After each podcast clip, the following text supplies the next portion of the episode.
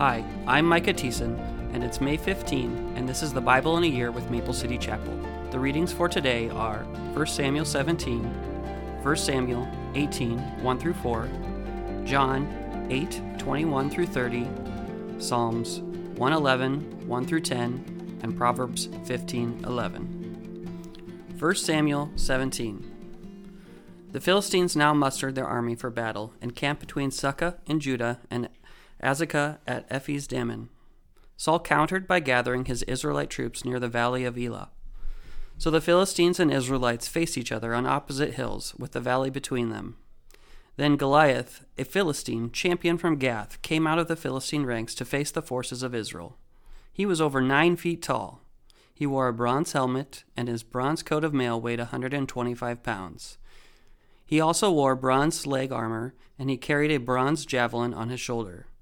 The shaft of his spear was as heavy and thick as a weaver's beam, tipped with an iron spearhead that weighed fifteen pounds.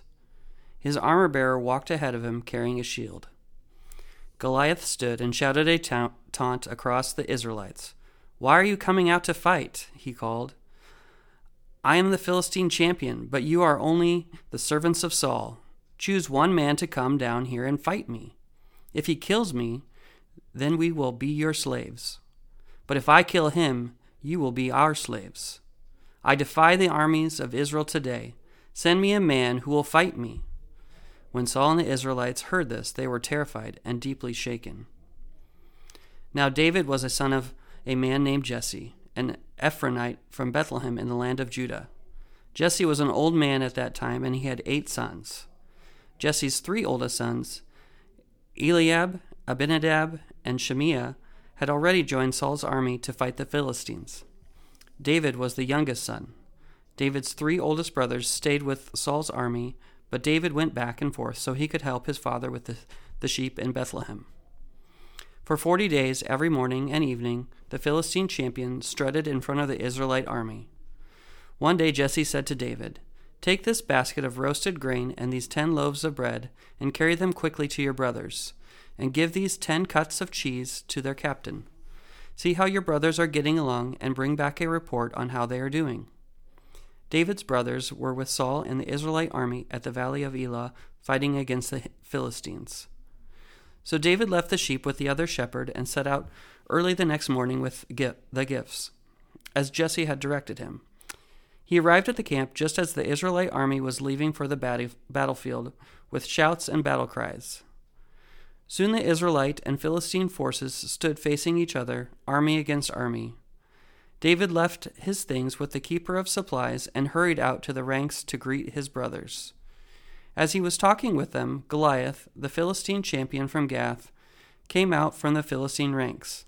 Then David heard him shout his usual taunt to the army of Israel.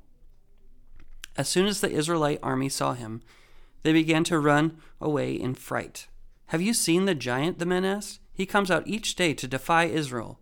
The king has offered a huge reward to anyone who kills him. He will give that man one of his daughters for a wife, and the man's entire family will be exempted from paying taxes. David asked the soldiers standing by, What will a man get for killing this Philistine and ending his defiance of Israel? Who is this pagan Philistine, anyway, that he is allowed to defy the armies of the living God?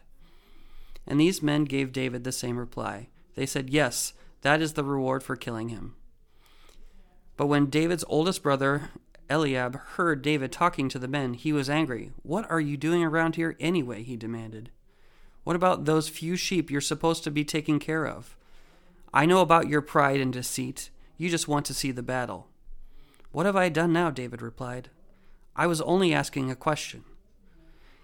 He walked over to some others and asked them the same thing and received the same answer. Then David's question was reported to King Saul, and the king sent for him.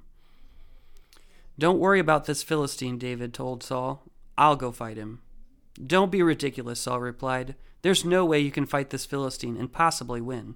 You're only a boy, and he's been a man of war since his youth. But David persisted. I have been taking care of my father's sheep and goats, he said. When a lion or bear comes to steal a lamb from the flock, I go after it with a club and rescue the lamb from its mouth. If the animal turns on me, I catch it by the jaw and club it to death. I have done this to both lions and bears, and I'll do it again to this pagan Philistine too. For he has defied the armies of the living God. The Lord who rescued me from the claws of the lion and the bear will rescue me from this Philistine. Saul finally consented. All right, go ahead, he said, and may the Lord be with you. Then Saul gave David his own armor, a bronze helmet, and a coat of mail. David put it on, strapped the sword over it, and took a step or two to see what it was like, for he had never worn such things before. I can't go in these, he protested to Saul. I'm not used to them. So David took them off again. He picked up five smooth stones from a stream and put them in his shepherd's bag. Then, armed only with his shepherd's staff and sling, he started across the valley to fight the Philistine. Goliath walked out toward David with his shield bearer ahead of him, sneering in contempt at this ruddy faced boy. Am I a dog, he roared at David, that you come at me with a stick? And he cursed David by the names of his gods. Come over here, and I'll give you your flesh to the birds and wild animals, Goliath yelled. David replied to the Philistine, You come to me with sword and spear and javelin, but I come to you in the name of the Lord of heaven's armies, the God of the armies of Israel, whom you have defied. Today the Lord will conquer you, and I will kill you and cut off your head. And then I will give the dead bodies of your men to the birds and wild animals, and the whole world will know that there is a God in Israel.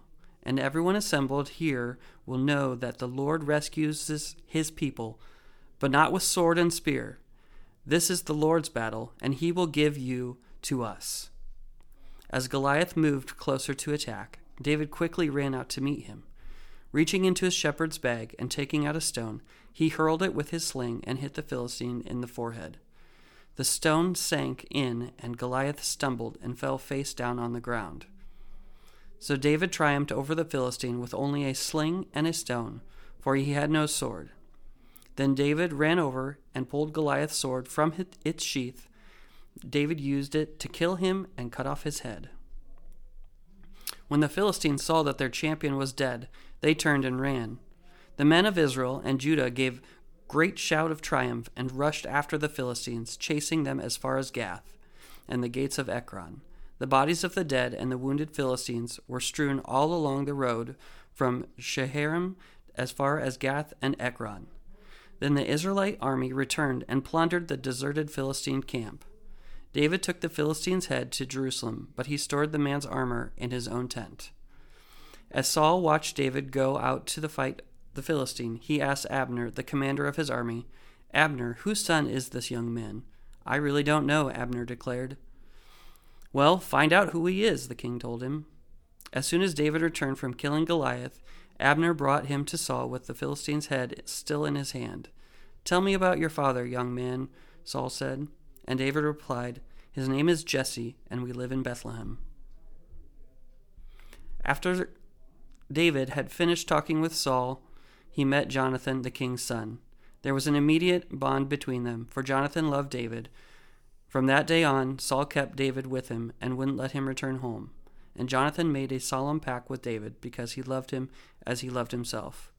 Jonathan sealed the pact by taking off his robe and giving it to David, together with his tunic, sword, bow, and belt. John 8.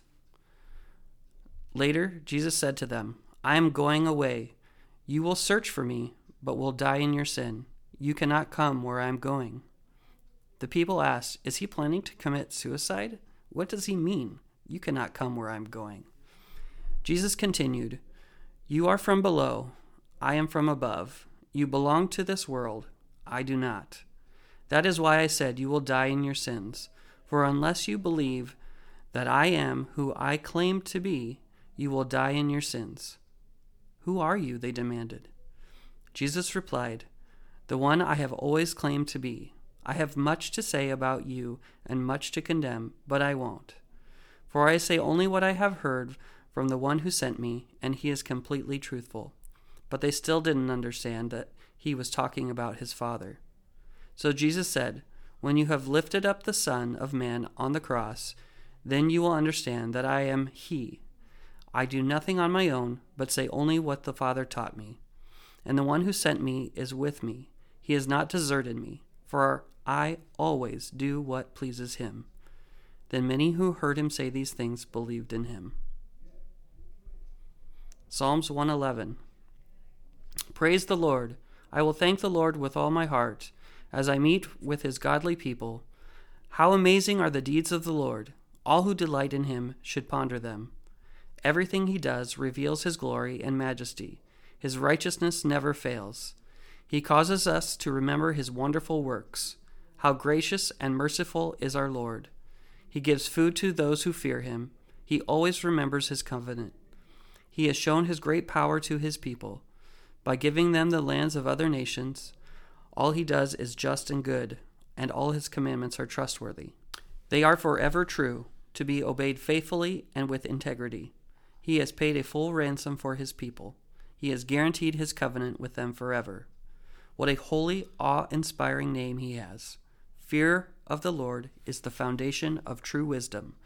All who obey his commandments will grow in wisdom. Praise him forever. Proverbs 15:11 Even death and destruction hold no secrets from the Lord. How much more does he know the human heart?